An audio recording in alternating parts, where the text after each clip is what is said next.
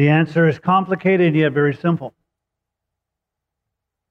And part of the reason that we've been devoting our times looking at his life and ministry to understand better and more thoroughly who this man Jesus, notice I say is, not was.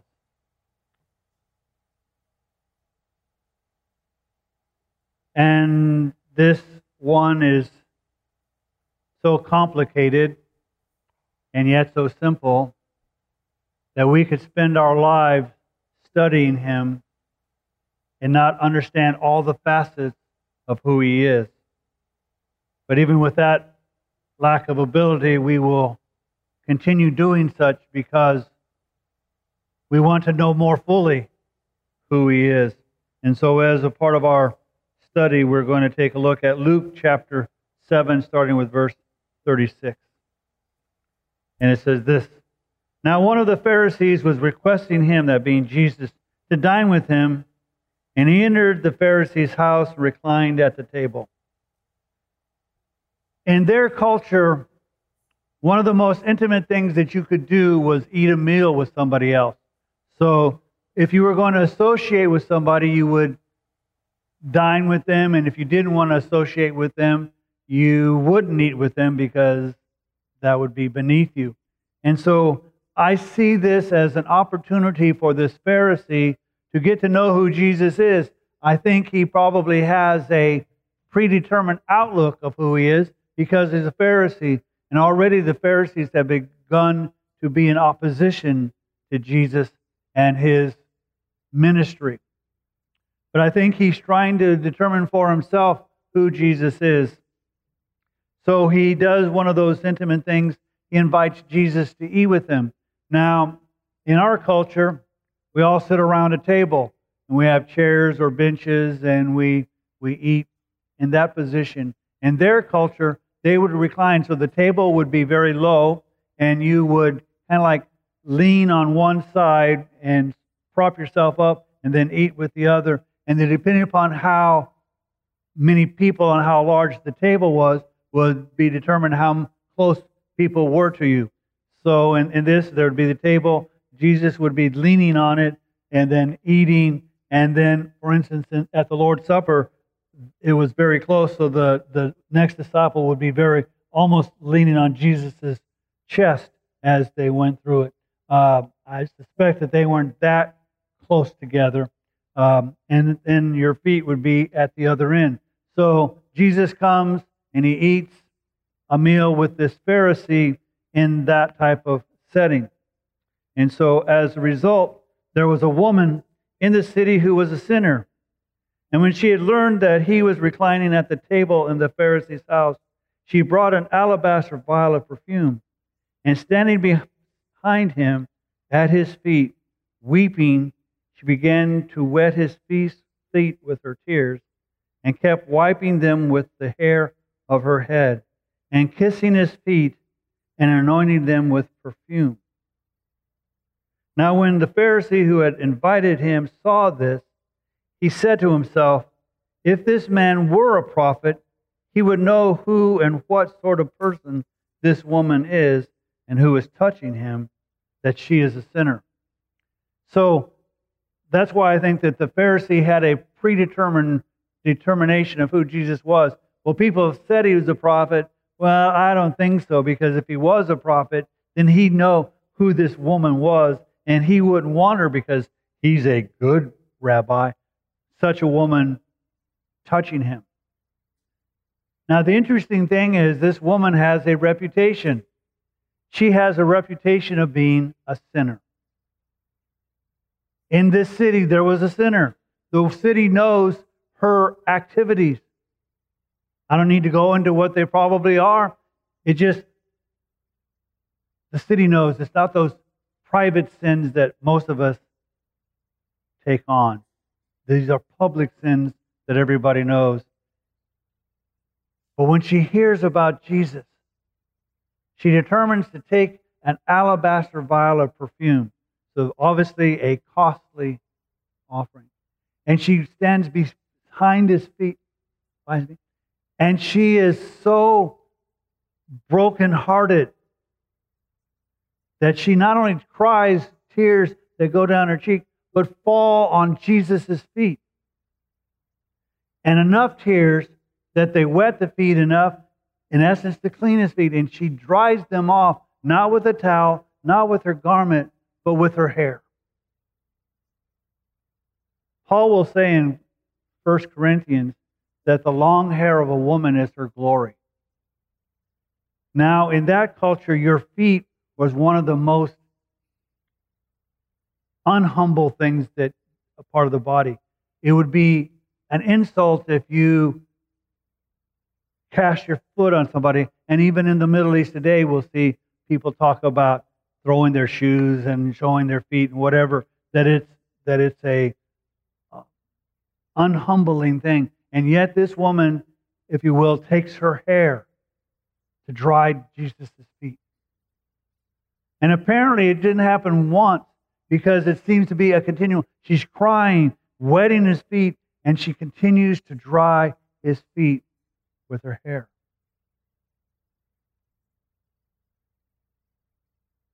A sinner.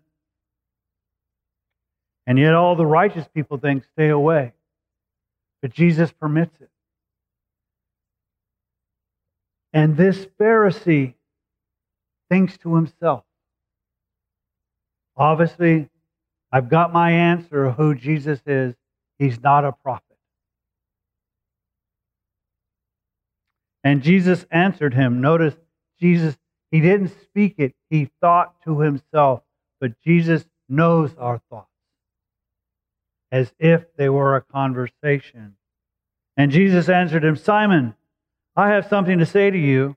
And he replied, Say it, teacher. Not prophet, teacher. Say it, Rabbi. So I've, I've, put you down on the list. You're not a prophet, but you still can teach. So, okay, teach me something, teacher. A moneylender had two debtors. One owed 500 denarii and the other 50. Now, to give some sense to you how much that is, a denarii was almost equivalent to about a day's wages. So one debtor owed about, let's say, two months, because if you take Saturdays off for, for Sabbath, it's about two months. And the other owed five. So that's like 20 weeks of debt. I mean, 20, month, 20 months of debt. So, a few weeks, 20. And when they were unable to repay, he graciously forgave them both. So, which of them will love him more?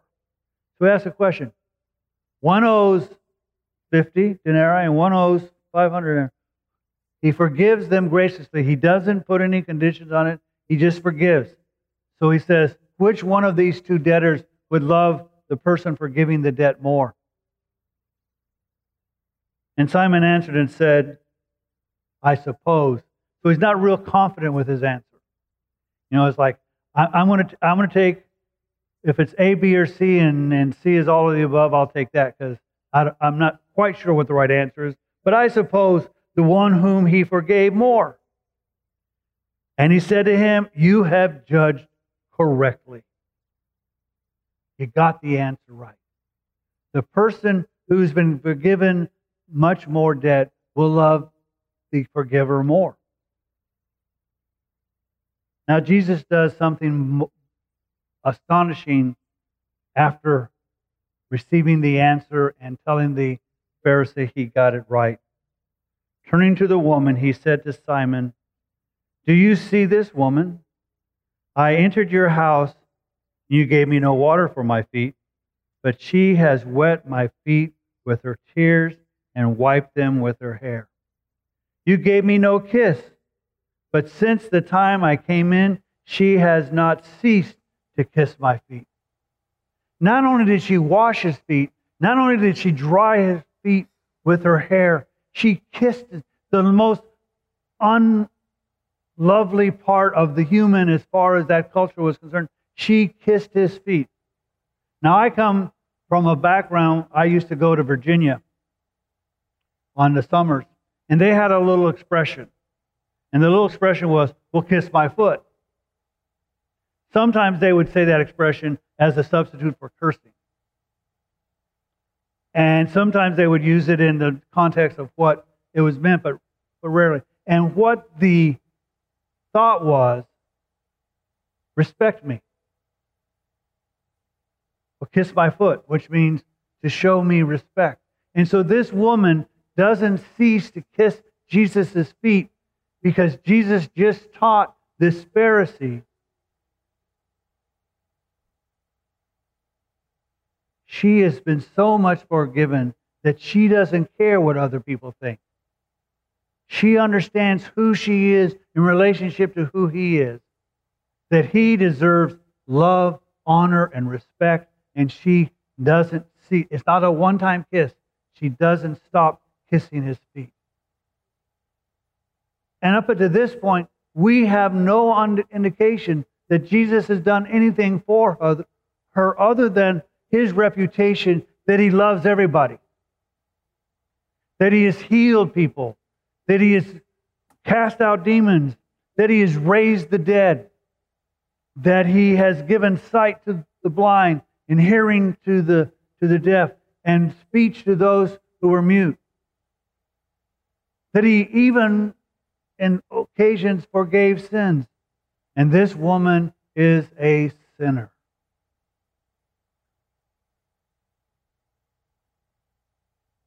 Jesus, the man who loved.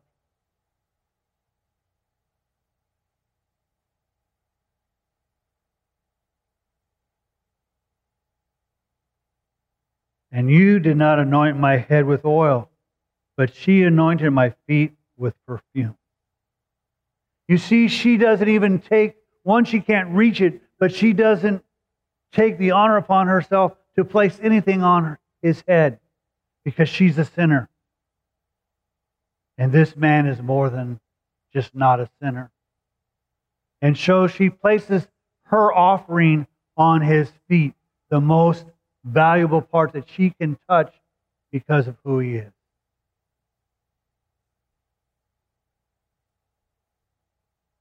For this reason, I say to you, her sins, which are many. Jesus answers his question, his thought. Well, he wouldn't let this woman touch him if he knew who she was, that she's a sinner. Jesus goes, Not only is she a sinner, she sins a lot. I know exactly who she is, but that doesn't keep me from her or my ministry to her or who she is, because that is why I came. For her sins, which are many, have been forgiven for she loved much. But he who is forgiven little loves little. So he's, in essence, comparing the Pharisee who thinks he's somewhat righteous with this woman who the whole town knows is a sinner. And he goes, Look at what she's done. Yes, she sinned much, but look how she loves. You didn't give me water, even wash my own feet. She washed my feet with her tears. She dried them with her hair. She placed kisses upon my feet and perfume on them. And what have you done other than sit me at a, uh, incline me at a table so that you might find out who I am?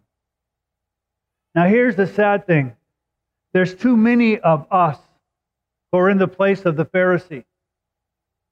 We don't think we've sinned that much. I'm not a sinner. Oh, other than that thing I did, and, well, other than that thing I did, and other than that thing I did. The scripture says that we have all sinned and fallen short of the glory of God. The greatest advantage that a great sinner has is that that great sinner knows exactly who he or she is a great sinner. The problem with those who are religious or who are good people don't realize how far short they are of the goodness of God. And the merit and test of whether you're a good person is not that I'm better than you, but am I like God? And as Jesus says, there's none good but God. Again, for we have all sinned and come short of the glory of God. All of us, even in the sense of being not the sinner of the city, should be worshiping Jesus just as this woman did because we are the sinner. It's not about whether I'm better than you or you're better than me. It's about how do I compare with the goodness of God. So our love for Jesus ought to be great. And our demonstration of that ought to be awesome. Well, how Jesus isn't here now for me to wash his feet with my tears and in my short hair to dry them or to provide any kissing of his feet. How, how, do, how do I demonstrate that love? Well, Jesus has told us. And John will later tell us how can you say you love God who you cannot see when you don't love your brother who you can? How we demonstrate that love of Jesus for what he has done for us is we do that by loving each other. Now, there are some denominations who actually wash each other's feet. We'll probably never do that. I might do it as a stunt sometime, but we're never going to do it. Why aren't we going to do it? Because let's face it, if we were going to say, okay, this Sunday night we're going to have a feet washing service, an hour before we came, you'd go take a shower. You'd make sure that, you know, and, and some of the ladies would, and some of the guys too, would go and get their toenails manicured and whatever, because you wouldn't want to be embarrassed how bad your feet look. When Jesus washed his disciples' feet, they were totally unexpected. He washed them during the Passover. It wasn't typical part of a Passover service, but he washed their feet and told them that's what they're to do. Washing the feet isn't taking the shoes off and, and pro- providing a manicure or a pedicure. It's serving one another, preferring one another, saying that I'm not too proud to assist you because I'm not so awesome. I will serve you. And he said to her, Your sins are forgiven. And those who were reclining at the table, so it was more than just the Pharisee, with him began to say to themselves, Who is this man who forgives sins? That's the question I started out with. Who is this man? He's more than just a man. Yes, he is a man. A man without sin. But he's more than that. He is God. And God is the only one who has the right to forgive sin. When you do something to hurt me, then I can forgive you. But I cannot take the place of God when you sin. Because you didn't sin against me, you sinned against God. And the person sinned against is God. I'll give you an example in case you go, well, I'm not quite sure. David, when he saw, saw Bathsheba, lusted in his heart. Kind of a bad thing to do, especially the way Jesus determines adultery. But then not only does he lust in her heart, he actually commits adultery. Then she gets pregnant, so he tries to cover it up. So he lies, trying to cover it up. And when that doesn't work, he has the husband murdered. So he's violated a number of the commandments. And yet, when he's presented with his sins and his actions, he says, Against you and you only have I sinned, O Lord. So, who is this man who can forgive sins? The Son of the living God, the one who has authority to forgive sins. So the amazing thing is that the scriptures tells us, and Jesus tells us, yes, we're all sinners, but that doesn't separate me from you. That's why I came to preach and to teach to sinners. Not to tell them that they have sinned, but to transpose them and transmute them from a sinner to righteousness. And I want you to grasp that. When Jesus forgives sins, he doesn't take you from a sinner to neutral. He doesn't say, well, you once were a sinner, now you're a nothing.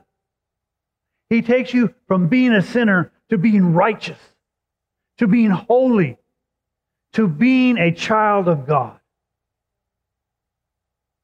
Now, if that's not enough reason to show him love, I can't say anymore.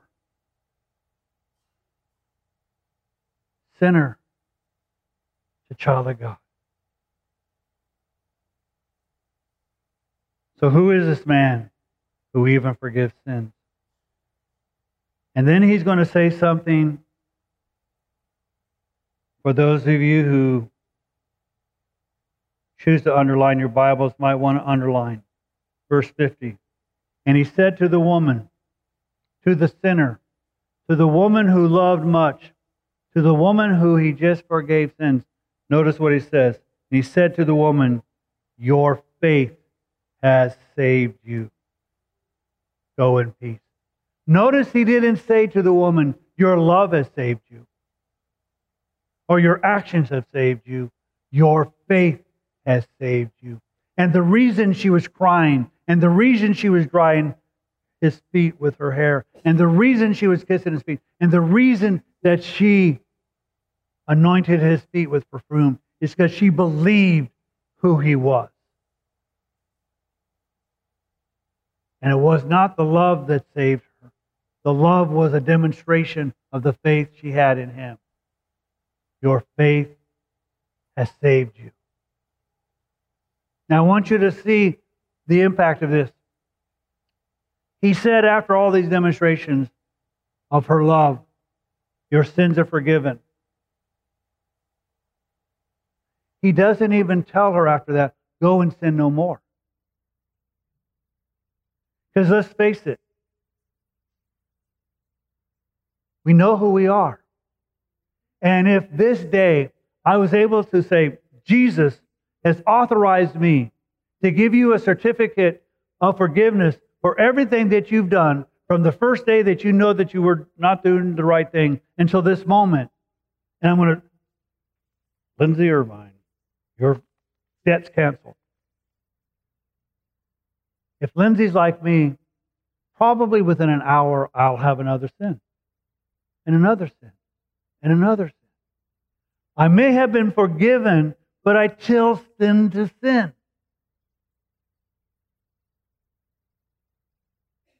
Her faith has saved her. Not her lack of sinning, not her demonstration of love, but her faith. And we need to demonstrate that more. That it is our faith we have been saved by grace through faith and that not of ourselves. It is a gift of God. We are forgiven not because we deserve it, but because of the one who cancels our debt. And not only did he cancel our debt in this situation, but he paid the price. It wasn't like, well, you owe me some money and I can.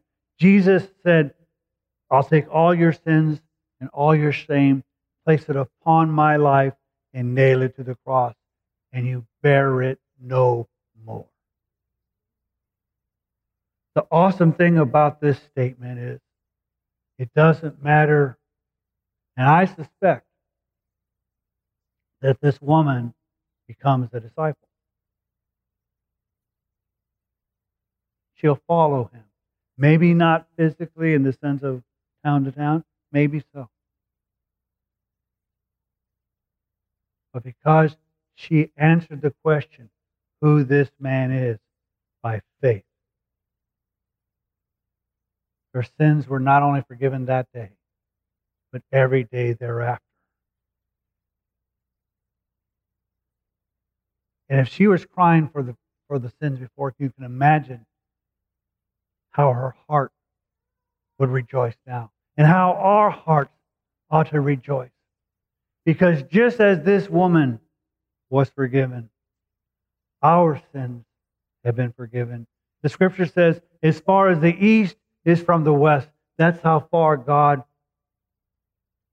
separates our sins. He says when He forgives our sins, He forgets them. which again shows that he is God and we're not.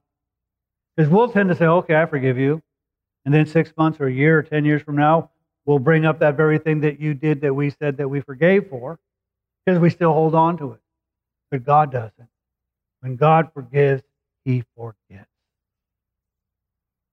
I have loved you with an everlasting love. And so when Satan says, Well, remember when you did that thing, you know it's not the voice of God. Because if God forgave you, he's not bringing it up. It's Satan who's trying to keep you down from rejoicing that you've been forgiven because he brings it up. And just as when Satan tried to keep Jesus from doing what Jesus was supposed to do, Jesus said, Get behind me, Satan. When you hear those voices of, well, remember what you did in 1979. Some of you weren't even born then. You go, that's not God. Because he forgave me. And not only did he forgive me, he didn't make me just an ex nothing. He made me his child.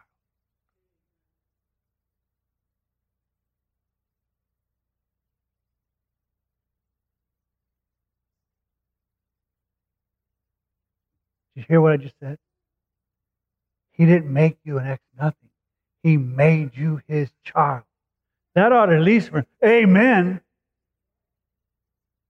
Or at least a nod. Hmm, wonder if that's right.